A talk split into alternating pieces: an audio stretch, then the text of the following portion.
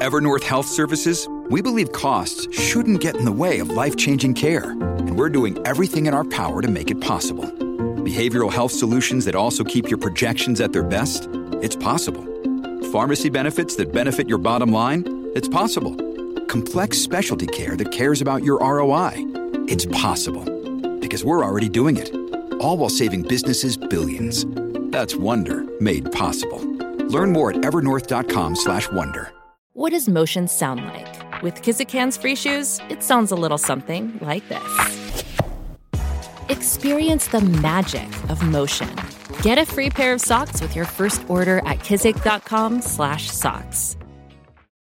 Why is it that with sparkling water, I'm always playing guessing games with what flavor I'm drinking? Is it citrus? Is it aluminum can flavored? Not sure. Sparkling Ice, though, they really mean flavor. Like in-your-face flavor. Orange mango, black raspberry. Don't even get me started on the strawberry lemonade. Kiwi strawberry slid right into my taste buds' DMs last night and let them know who's boss. No subtleties there, and no sugar either. But it does have vitamins and antioxidants. Find Sparkling Ice at a major grocery store or club retailer near you. Sparkling Ice. Anything but subtle.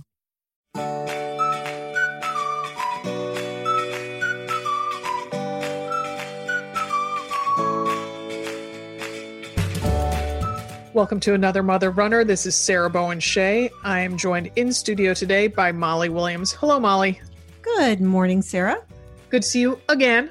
You too. We had a nice swim this morning, didn't we? We did. And you were quite the sport because I had an 8 a.m. business call.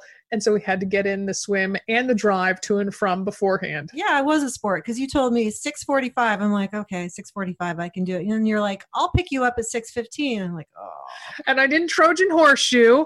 I told you the text originally said 6:45 in the water.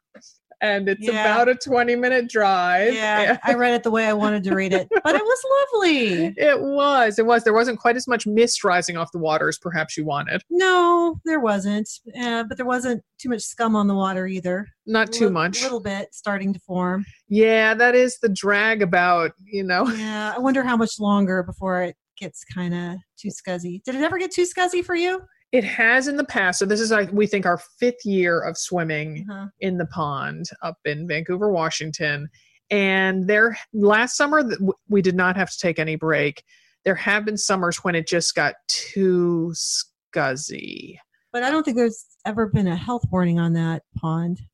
No, I think there was once. Okay. And so tell people what is the health warning, because you know better than I do. Well, I don't know. Was it E. coli, or I don't remember what it was there. I think that it's because it's an algae. Oh, I don't think it was the blue-green algae there. Oh, maybe okay. It was. Yeah, yeah. I mean, so but that is a problem. But problem in the Pacific Northwest, blue-green algae, which is a toxin. It's a neurotoxin. Yeah, yeah, mm-hmm. Yeah.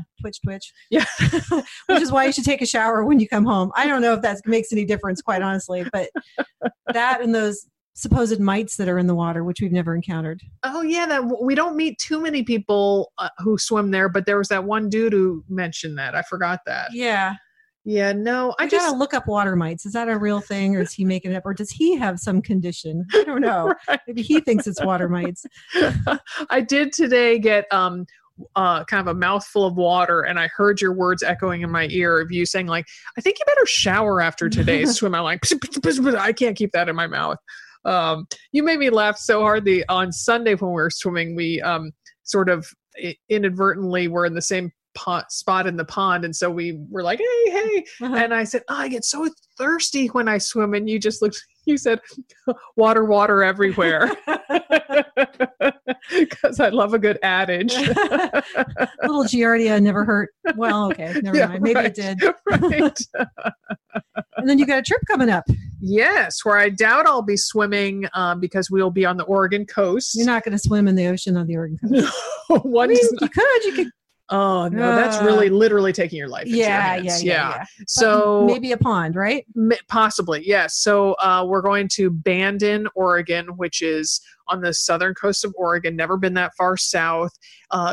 Avid golfers might know it because it has kind of world-famous golf courses that are very expensive, so we will not be golfing. But it's also a really popular retirement destination. It's a place for retirees to go live. So it has a year-round economy, and so a little bit more of a robust downtown than some of the Oregon coast towns do.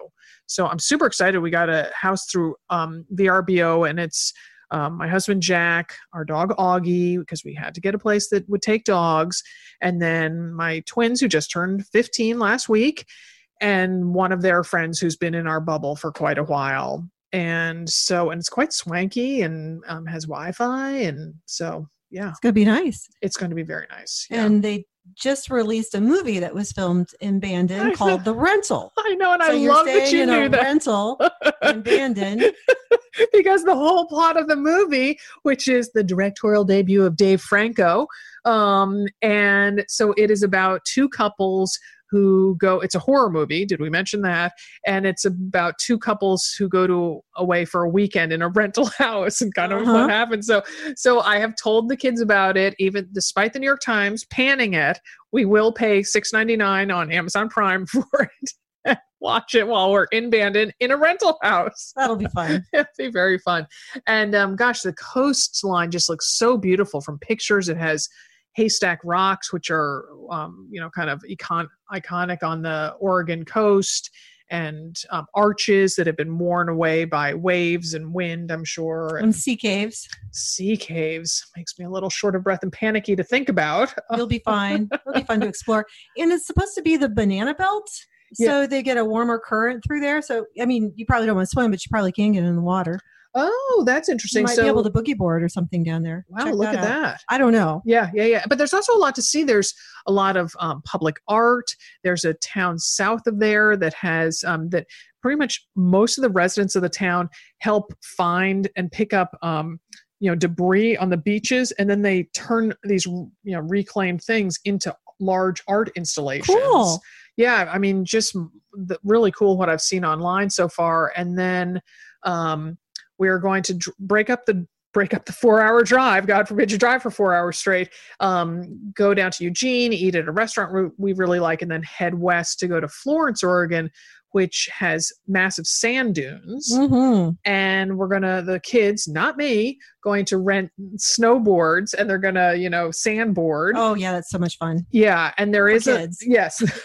Yeah. The last time I was there was when we were in Florence, was 5 years ago when I was recovering from my fractured ankle. So yeah, I'm not going back there. I just imagine the sand rash I would have from falling off that board. Or on your face. You're motioning at your body, and I'm imagining my face. Would you face plant?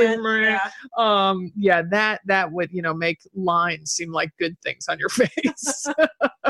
And then, because we will be on the coast, then we'll drive down Highway 1, which hugs the coastline, and go right through Coos Bay, which is the hometown of legendary runner Steve Prefontaine. Yeah. So, and I guess there's a mural that you can see when you're driving north on Highway 1. So my neighbor who grew up near there told me I need to turn around as we're driving out of town to see this massive mural. Yeah. And you could also stop at the memorial in Eugene where his crash occurred.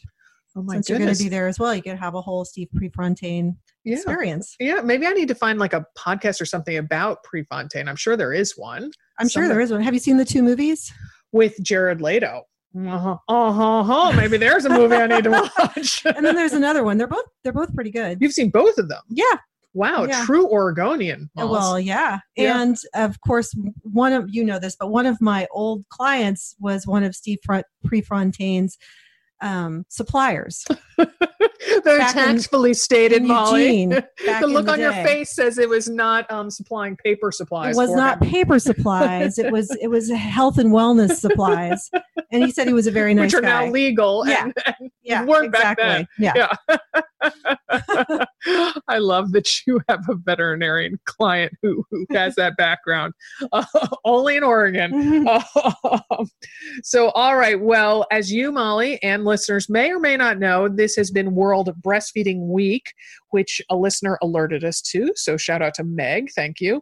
So this episode, we are diving into the topic of breastfeeding and running. We're being joined by three guests, one after another: a lactation expert, former elite runner and two-time mom Tina Muir, then a, quote, regular mother runner who has two young kids, or weigh-ins, as they say on most shows that I've been enjoying on Acorn TV, and in Dairy Girls, the show that we love. Oh, love that show. The Wayans.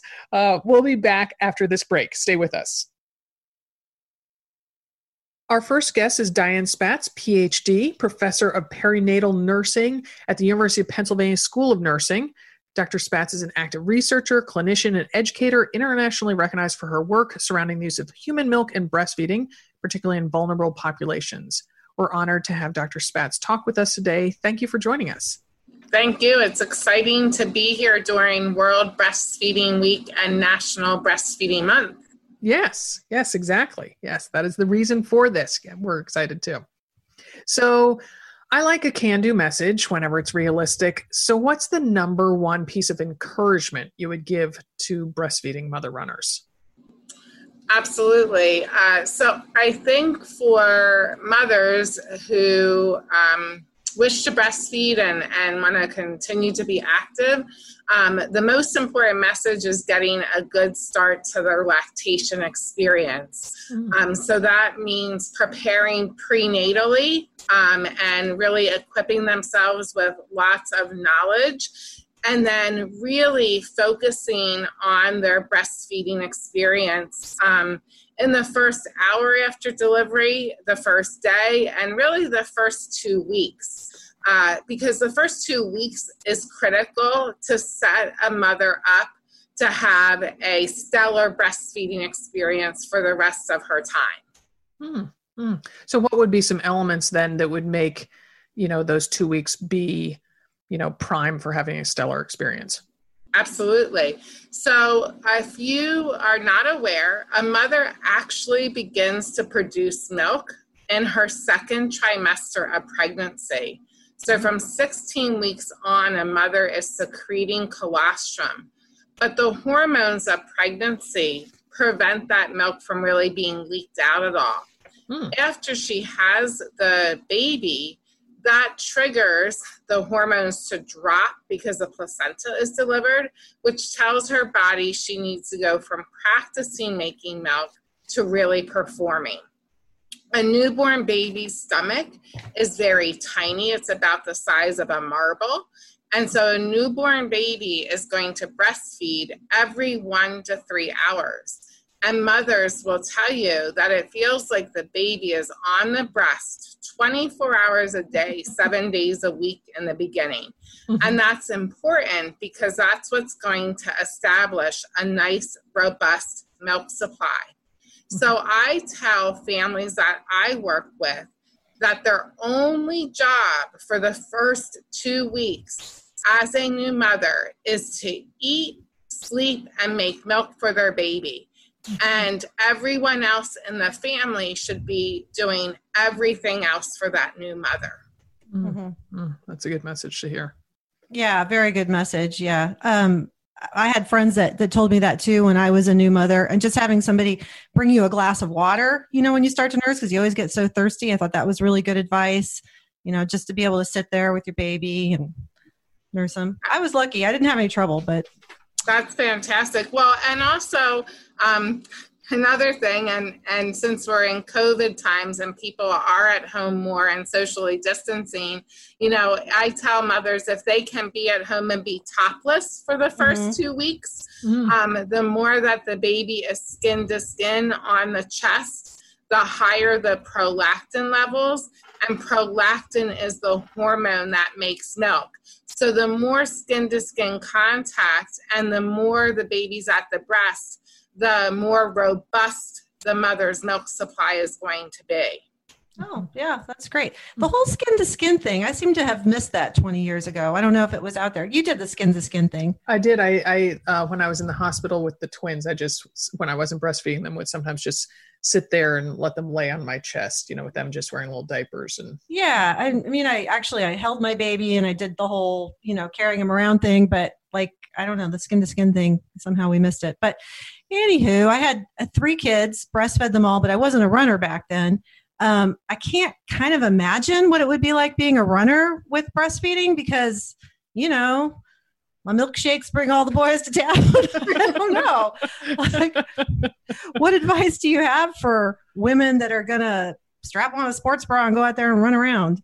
So I actually have worked with a lot of mothers who are athletes and runners, and the two are absolutely compatible. I think the biggest thing you have to think about is you do need to take some time off work or off running after you deliver. And many runners also find it difficult to run in the third trimester.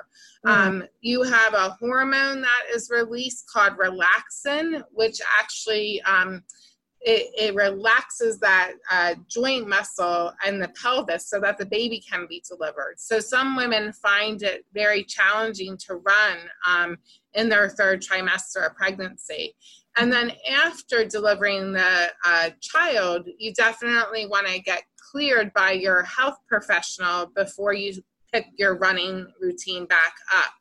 But big key points to think about in terms of having a good breastfeeding and running relationship is, first of all, thinking about nutrition. When mm-hmm. you make milk for your child, you're burning an extra 500 calories per day. Mm-hmm. And so you want to think about making sure you're keeping yourself well nourished. Mm-hmm. I like to think about small, frequent meals. I encourage my mothers to have high protein foods and snacks. Mm-hmm. You want to remember to stay well hydrated. As you mentioned, you get thirsty when you breastfeed. You have a thirst response. Mm-hmm. And so keeping that bottle of water handy is always a great idea. The way to know that you are well hydrated is to look at your urine or your pee. And if your urine is nice and pale and clear, that means you're getting enough water intake. And then in terms of the actual running, you just want to make sure that you are breastfeeding or pumping before you go out for your run. Mm. So you want to have your breast as empty as possible before you go out on that nice long run. So you can have the baby at breast. And then if you're planning to do a particularly long run, besides breastfeeding, you could also pump after the breastfeeding session just to make sure your breasts are as empty as possible. Mm-hmm. And is that because of comfort to have them as empty as possible, or is there some medical reason for it? Or sure, comfort as well as refill time. Okay. Mm-hmm. So when you think about it, if you look at how babies breastfeed, there's really interesting research that shows that babies actually don't take all the milk out of the breast. When they breastfeed, they leave available milk behind. So babies will breastfeed until they get full, and then they'll just fall off the breast and they'll go to sleep, and they have that beautiful milk drunk look that they get. Mm-hmm. But there is some milk still left behind. And so if a mother has electric breast pump and she can pump both her breasts at the same time, mm-hmm. she'll get out any residual milk. So she could pump for whatever amount of time until she doesn't see any more jetting of milk. And then she would go for an extra 2 minutes. And that way her breasts would be as dry as they possibly can. Mm-hmm. Then you think about refill time. So as soon as the breast gets emptied, milk begins to be synthesized or secreted. But it's going to take a little bit of time for those breasts to refill. So the more empty her breasts are at the start of the run, the more comfortable that she's going to be during her entire run. Interesting. Yeah. Yeah. So the sort of like the way I like to, get your phone battery all the way empty before you recharge it all the way to 100%. Absolutely. Yeah. And then your baby can sleep too, because you just fed him. Yes. Absolutely. So hopefully a little bit easier on the caregiver who's taking care of the baby. So I trained for my third marathon when my older daughter was a baby. I ran the race when she was 14 months old. And so I vividly remember breastfeeding immediately after walking in the door you know, I would just strip off my shirt and my sweaty sports bra and just sit there naked from the waist up, covered in salty sweat. So one, you know, I know, I don't know if people still think it, but people are like, oh, your baby's not going to want to drink after you've worked out because the milk will taste funny. And I never saw any of that and then I had twins and I breastfed them. I never saw any of that. So, you know, can you maybe dispel that myth? And then also kind of talk about if like kind of just scheduling it around workouts. Yeah, absolutely. So yeah, I've actually heard that myth too, mm-hmm. that the babies won't like the taste of the milk because of the lactic acid, but mm-hmm. that is just a myth. Mm-hmm. So there's no research to base that. Mm-hmm. But the babies, I'm sure, are going to be hungry as soon as you finish, especially if you're training for a marathon. Mm-hmm. And, you know, there's been some great images of runners breastfeeding even during marathon sessions. So I've seen women breastfeeding as they're running. So absolutely, the baby can breastfeed either during a running session or immediately after. Mm-hmm. So that's absolutely appropriate to do. And I think, you know, in terms of your timing and your training, it really is going to be dependent upon, you know, what type of race you're training for, whether it's a half marathon, a marathon, how old your baby is. So, you know, it would be a lot easier to train, for example, for a marathon if your baby was over 6 months of age and breastfeeding and eating solid foods as well, versus a 2-month-old baby who would probably still be breastfeeding over 8 times a day. That's going to make your training schedule a little bit more challenging. Sure. Yeah. So any advice on sports bras? You know, fit, I don't know, do they make nursing sports bras? Is there a myth that the underwire or too tight bra can cause problems for a lactating woman? Yeah, so the underwire bras, I am not too much a fan of because those wires dig in.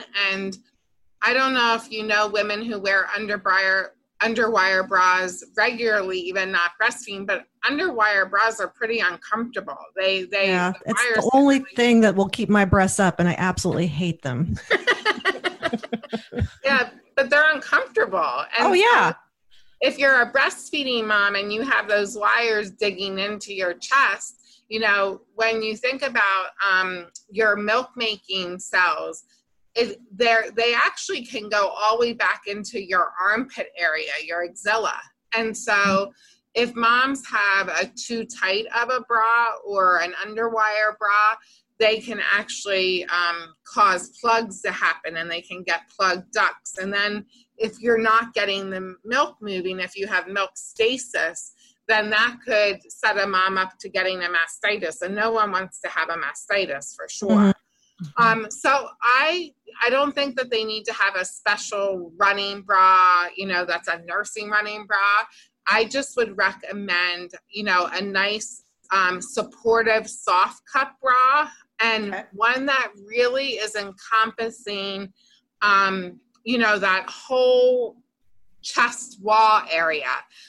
You know, so many women wear, you know, bras that are too small and or too tight. And so I would just recommend that they look for, you know, a bra that is nice and supportive, a running bra that's nice and supportive, and that they really feel like all of their breast tissue is being held in, if that makes sense. Mm-hmm. Mm-hmm. Just shopping for that with a new baby is going to be lots of fun. Imagine.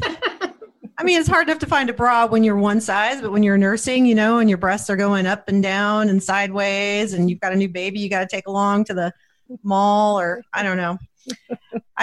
Bras are tough, aren't they? I think they're very tough. And I usually tell moms, like when they're pregnant, a lot of mothers want to prepare and like buy lots of bras in advance or buy, you know, fancy nursing bras. Mm-hmm. I actually tell them buy one and make sure you like it first. You know, because you don't want to spend all this money. They're also very expensive, right? Yeah. So don't spend all this money until you find something that works for you. Yeah, that's good advice. That's good advice. One more question about the blockage and stuff. There's is that wives' tale or whatever about putting cabbage leaves on your breasts when they're engorged. Do you know that? So cabbage leaves, people will actually use when they want to suppress lactation. So if a mom, for some reason, did not want to breastfeed, practitioners will say to take a head of cabbage, cut it in half, put the cabbage in the freezer, mm-hmm. and then take the frozen cabbage leaves and mold them around the breast. And so, you know, that would be if moms were choosing not to breastfeed or they didn't want to make milk. For a breastfeeding mom, I would much rather her think about three things when you're talking about getting milk moving. Warmth. Okay, so a warm compress or a warm shower or a warm tub bath. Massage, so massaging the breast, especially if there was a plugged area, massaging over that area, and then compression and getting the milk out. So warmth, massage, and compression to get the milk moving. Okay. Yeah, because I remember running when I had a blocked duct. It seemed like, and that was really just each step was excruciating. They hurt. I've had that. Yeah. Oh my goodness. All right. Well, thank you so much for joining us, Diane. This was really enlightening. We appreciate it. Yeah. Thanks, Diane. It was absolutely my pleasure. Thank you. Bye-bye. Next up is a return guest and popular podcaster on her own. Tina Muir is a former elite runner and host of the Running for Real podcast. After struggling to conceive, Tina is now the mother of two daughters, one of whom was born early on in the pandemic. As she is with everything, Tina is very real in detailing motherhood, including breastfeeding. So I knew I wanted to have Tina on our show again, and this was the perfect opportunity. So thanks for coming back, Tina. Oh, thank you for having me. And I'm surprised you didn't mention your premonition and your idea to bring me on here when you seem to time it perfectly. Exactly. Yes. That's when you were talking about your infertility, and I was like, yep, you're good. I know it's going to happen for you. So. Oh, I was referring to recently when you said about this, you said about breastfeeding, you were looking for someone and then you saw a picture of me doing it. So yeah. I feel like maybe you've got a future in like fortune telling. Right. I'll hang my shingle out. It'll be my next career. Yeah, there you go. Well, she just had a dream about chasing somebody up a snow-covered hill. So let's hope it's not fortune telling. I don't know. Yeah, that might be a bit concerning. Well, welcome, Tina. So tell us about your kids. How old are they? You've got a newborn, huh?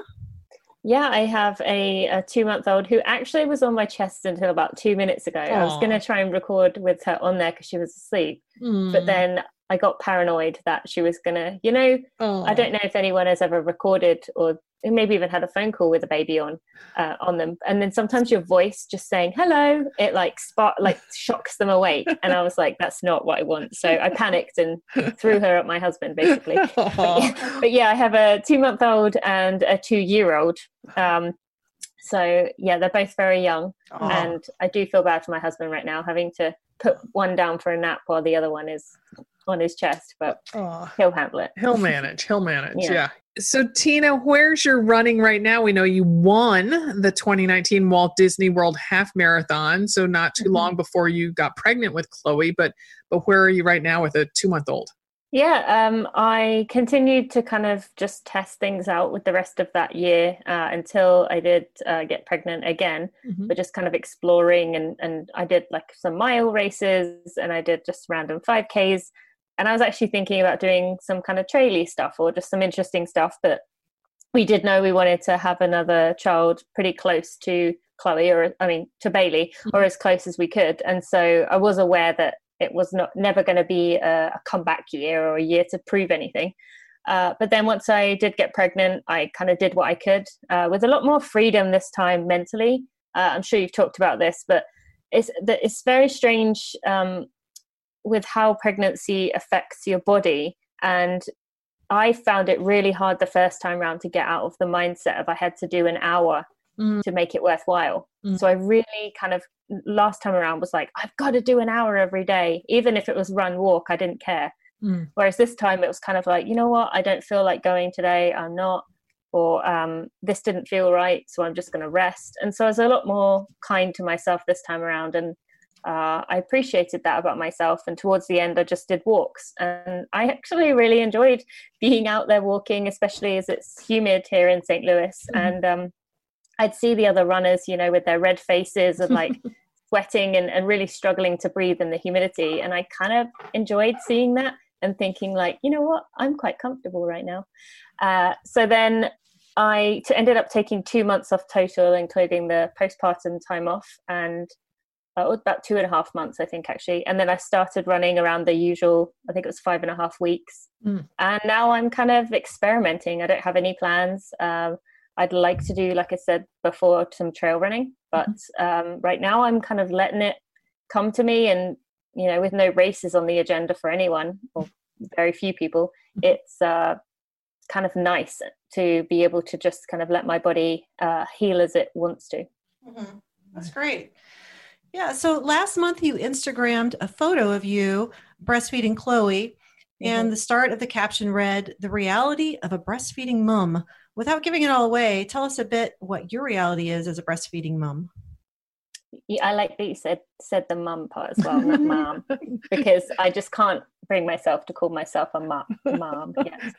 But yeah, I wanted to put that out there because it kind of is. I mean, I heard you talking for the first part of this episode about, you know, the baby being hungry when you return from your run. And that kind of is it.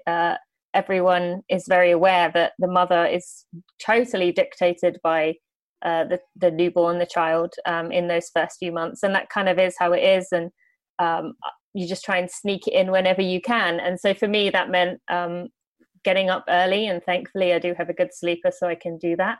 But getting up early and then coming back. And unfortunately for my husband, she had woken up about 2 minutes after I left the house. And so I had to wait 45 minutes with her kind of getting more and more angry and wanting a feed. And, you know, babies don't care if you're sweating. So immediately when I walked in the door, pretty much put a towel behind me, put a towel next to me to wipe the sweat away, and then just sat down and fed her because yeah, she doesn't care about anything really except for getting what she wants, which is some breast milk. So yeah, that's kind of the reality I'm living in. And most days she doesn't wake up that early, but that's kind of the risk you take, I guess. And is that the agreement you have with your husband, that he will not text you? I mean, I guess some partners might have texted him, been like, you got to come home, she's up, she's crying. Well, he does track me, not in a creepy way, but we both have that Find My Friend app thing. So he can see where I am, but that day I had not taken my phone. So he had no idea where I was, but I don't think he would have done that anyway, just because, yeah, he's a runner himself and knows how important it is to have that time to yourself. And a mother already has enough kind of ties to the child anyway to give them that little bit of time where they can just be free is important, I think. Do you let him give her a bottle, or do you have him wait so that she's ready to eat when you come home? We do give one bottle a day where I pump, just because we did that with my first daughter, Bailey, and we found it worked quite well for bonding, just giving time where they can spend some time together. So we do that once a day, and we might rotate it. It kind of depends on when she wakes in the night. So we don't have like a set schedule. Like this morning, she woke at 4:20, I think. And so I just fed her then. And then we did a bottle the next time around. But then had she woken earlier in the night, we might do a bottle earlier in the morning. So it really depends. In the few times I would leave my babies when they were little and my husband had them, you know, he would, if they started crying, he'd put his pinky finger in their mouth, you know, to have them suck on that. I'm sure everybody does that, you know. So I'd come home, you know, he's holding the baby, finger in the mouth, so I'm so glad you're home. Here you go. Held out as long as we could. Yeah. And then the worst thing would be like if he did give him a bottle and like, I'm ready to feed, and then they're not ready to feed. I'm like, now, you know, you could pump it all, of course, but there's nothing more lovely than feeding your baby, right? Although I don't know if for me, I've had a lot of I have a I mean, I don't know if this is something you intend to talk about, but I have an overactive letdown, so it comes out so fast and sprays her in the face if she's not get on it quick enough. So a lot of the time it's actually quite stressful for me in the first few minutes trying to, like, you know, get her to where she can actually not drown in it. Oh my goodness. Yeah. I had the same thing. And then the opposite breast would be so bad. I had to take a kitchen towel and stick it in my bra to, like, soak up all the milk that was coming out. Or then eventually I took an ice cube tray. I did. And I held it under the other breast to collect the milk. And then I could freeze them, you know, and put them in the bag. Wow. It was like, it was all over the place. And one time I was at work and I let down and it just, like, I soaked everything. Did you have an ice cube tray with you? No.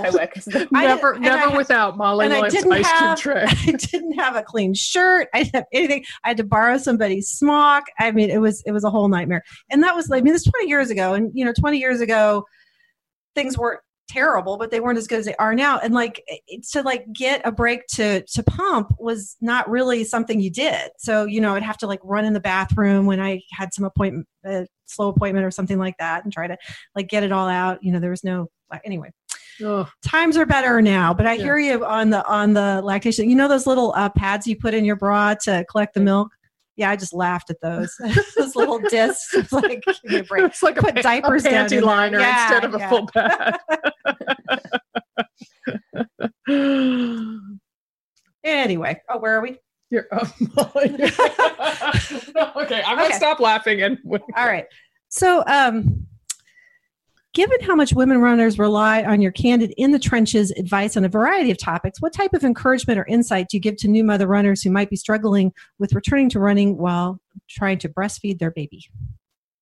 I mean, I think the biggest thing that I can think of is the sports bra situation. I mean, it doesn't, even if you don't have particularly large breasts, they're going to be a lot bigger than you're used to. I mean, even people who have, A or A cup or even smaller, are now going to be having a size that they're not used to and not having used to having any movement. And all of a sudden you've got movement.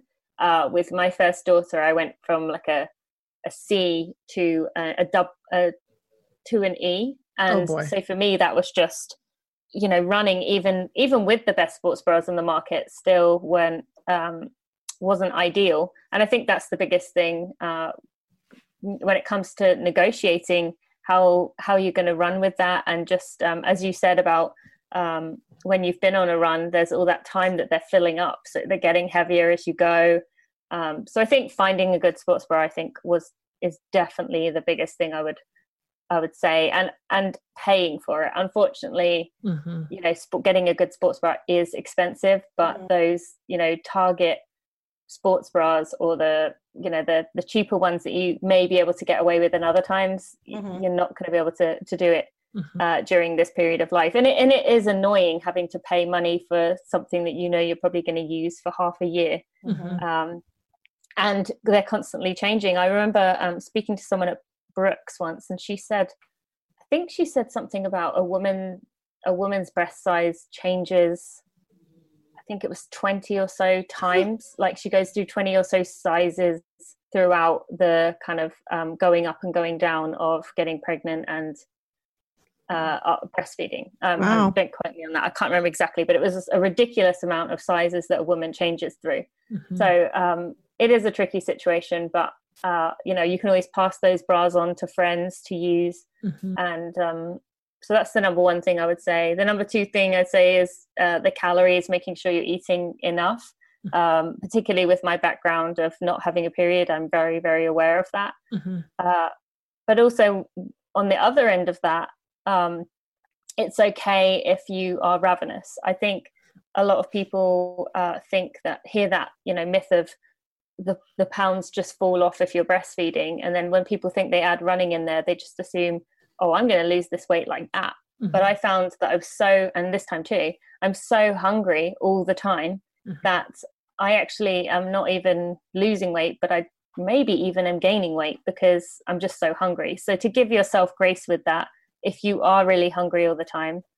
And then thirdly, the hydration thing, particularly in the summer, we lose, you know, you're always thirsty anyway while breastfeeding, but once you add in the running and the sweating and the humidity, it's hard to get enough water in. And I quite often find myself waking up in the night just like I could drink a whole bottle of water just in 10 seconds. So staying hydrated is another thing I think I'd add. Hearing you talk about that is just reminding me of things that I just haven't thought about in so many years.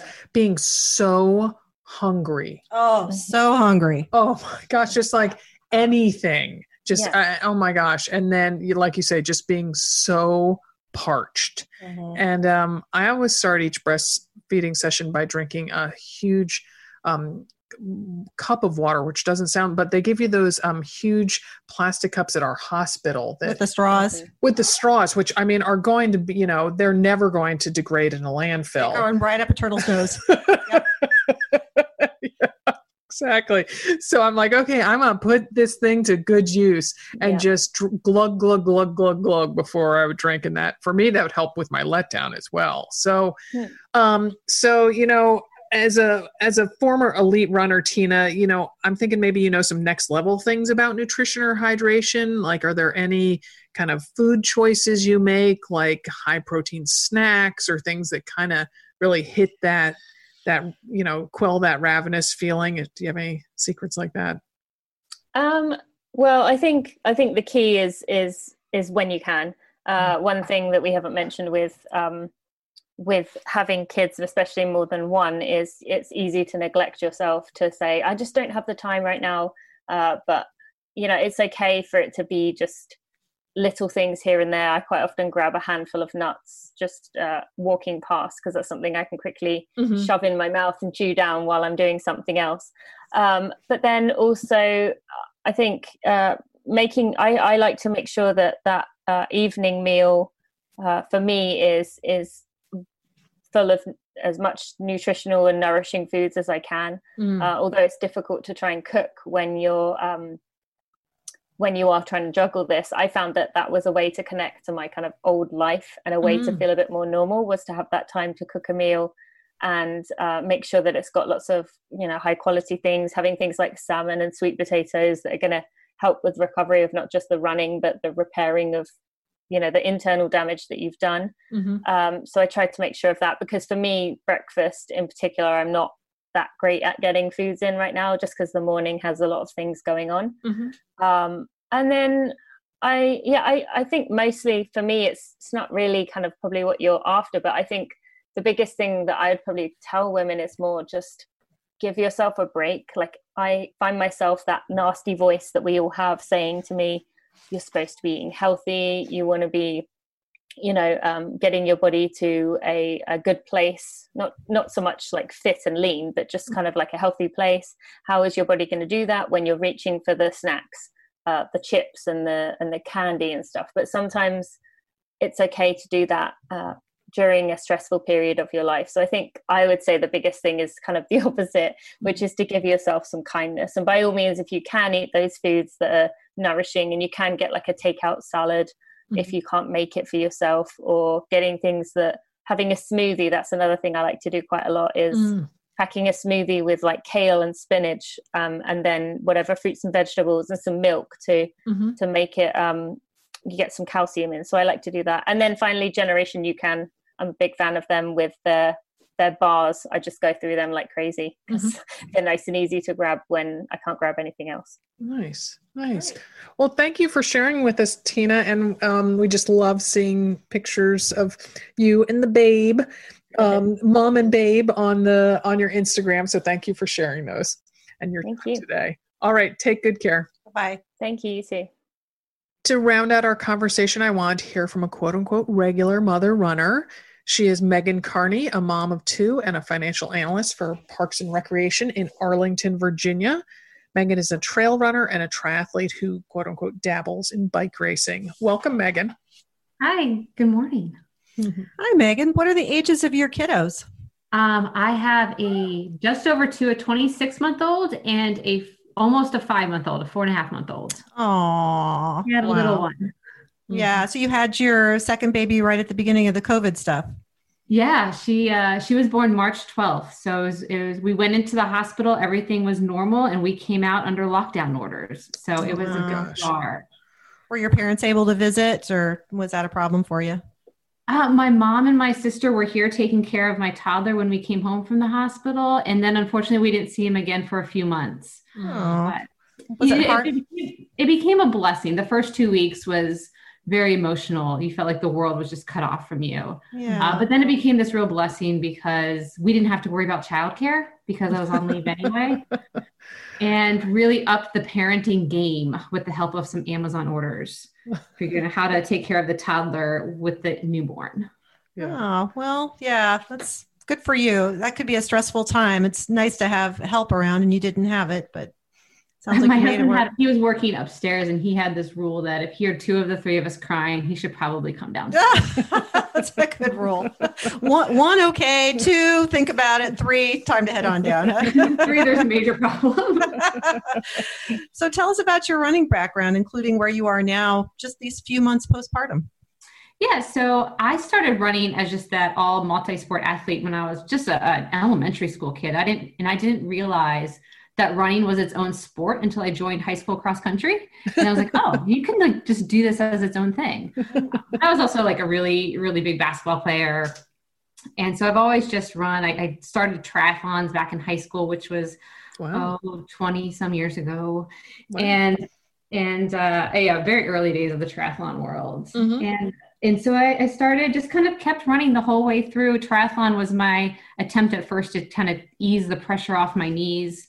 I love staying in shape. I love all the teams you can join. I'm a member of Many Happy Miles now. I love joining teams and the collaborative and the social aspect of it.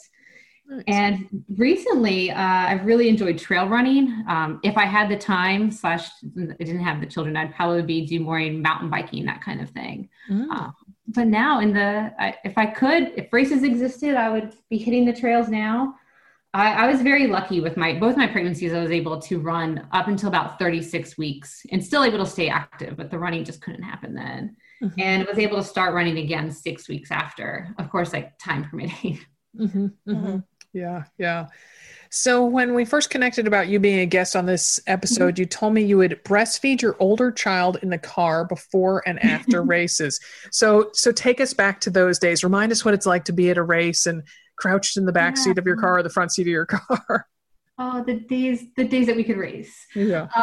There's this great trail riding series where I live that is very low key, and you can run 5 or 10 miles, and we would just go, and my husband would take the kid, but I knew I always have to I wanted to top the baby off, because you never want to leave your partner with a hangry child.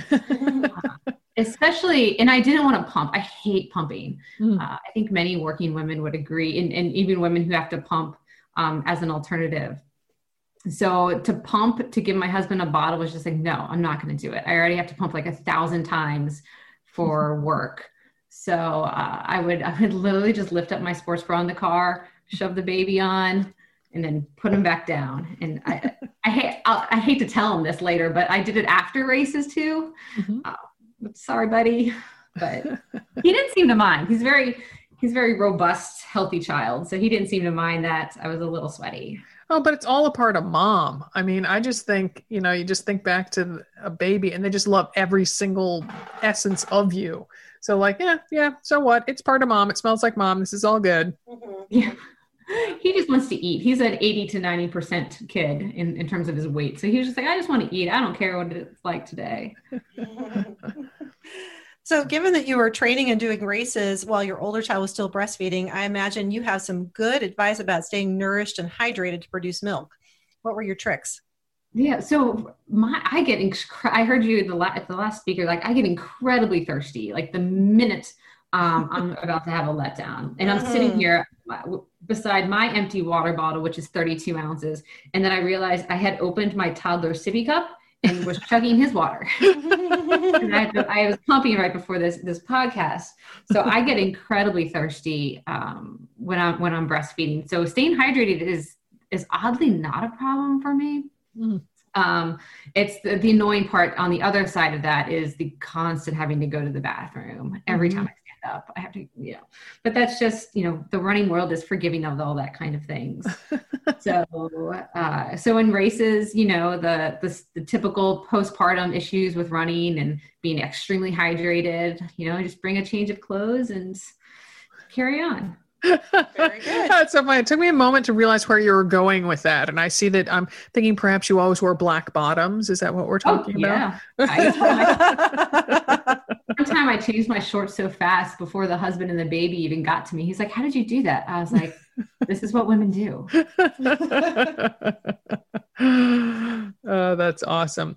So now that you have a young baby again, tell us how you quote unquote manage feedings with working out and working. I realize it's, you know, a little more free form because your boss isn't right there breathing down your neck, or maybe you're the boss. And so you're not having to breathe down people's necks, but, you know, like, do you wait for your daughter to wake up naturally to feed her, then head out the door to get in a few miles? You know, it's just, there's just not any predictability, as we know, with a new baby. Yeah. So how are you managing it all?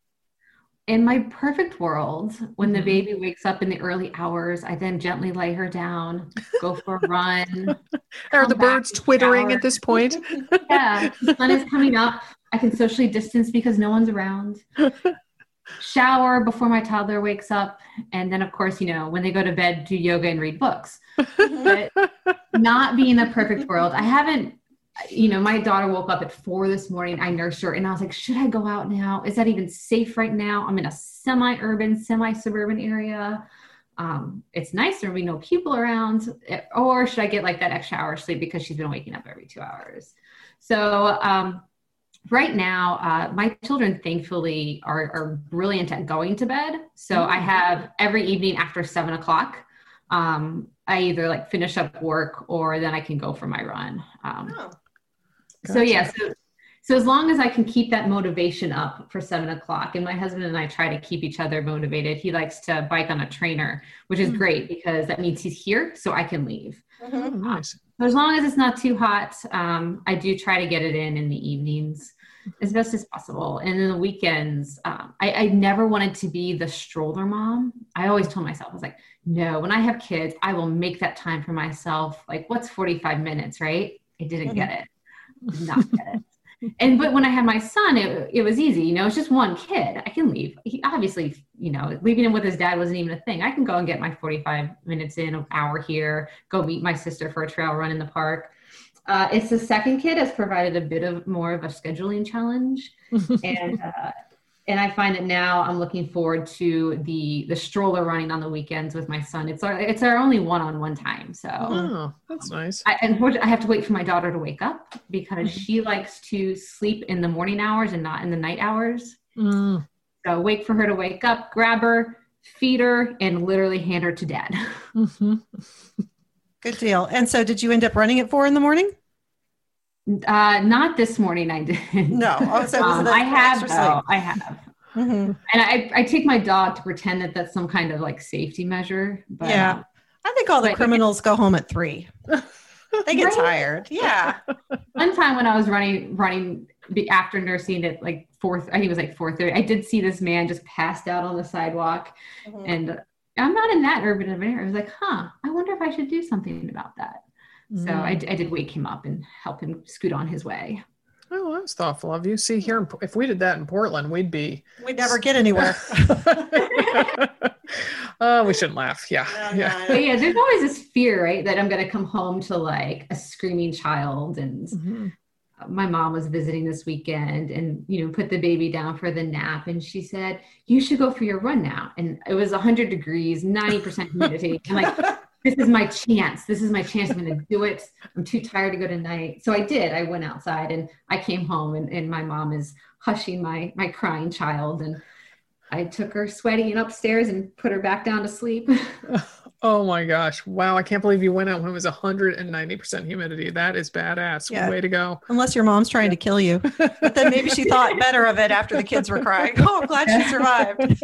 No. She knows how important it is. I mean, once you get used to that, you know, you're used to that running. Yeah. You can't you got to, something is better than nothing. Before having kids, I would have never thought 30 minutes was a workout. Like, oh, why bother changing clothes? Yeah. And now it's like, oh, that was awesome. I got a whole 30 minutes. Yeah, that's great. And you're doing something for yourself. The best advice I got when I had kids was lower your standards. And I'm like, in what? Everything. You know, exercise, nutrition, hygiene, romance, just cross board, just lower them. Yeah. On days I don't run, I say like breastfeeding's like 500 calories, right? Does that count? I'm counting it today. Yeah. I don't know if that 500 calories is right, but that's like the rumor that goes around all the websites. It's about 5 miles. I'm like, that's not 500 calories. Our first guest said about you need about 500 extra calories a day. So okay. Yeah. So you probably have some big boobs these days, huh? Yeah. And what are you doing for bras? So people ask me this all the time when they know that I'm running and working out, and I use my regular ones. You know, I've had to change the sizes, and I continue to have to change the sizes on them. Uh-huh. But there's no good nursing sports bra. It's not worth it. I prefer the comfort of my own regular sports bra that I know fits me. And then if I have to nurse, like, you know, I'll just lift it up. Like mm-hmm. I think Brooks makes like a sports bra that can pull down, and that just didn't fit me right. So I use the same, you know, I think they like, I have a whole mix of them of, I think mostly Nike bras that they just fit me well pre-pregnancy. So I just sized them up. Oh, okay. Yeah. It's just not worth it to try to make a nursing bra fit a sports bra. Just not, mm-hmm. It's not the same for running. You don't do underwires? No. Mm-mm. Yeah. Yeah. The previous guest was saying how they pinch and they hurt, and I would agree with that. So good for you. Yeah. I think one person on the website said it was like, just double them up. So I would take that woman's advice too, before I would try to like find some kind of nursing bra contraption that would fit. They're starting to make them though. I have noticed in between two pregnancies that they're getting better. They're realizing that, you know, postpartum women are active. So it seems like more products are coming.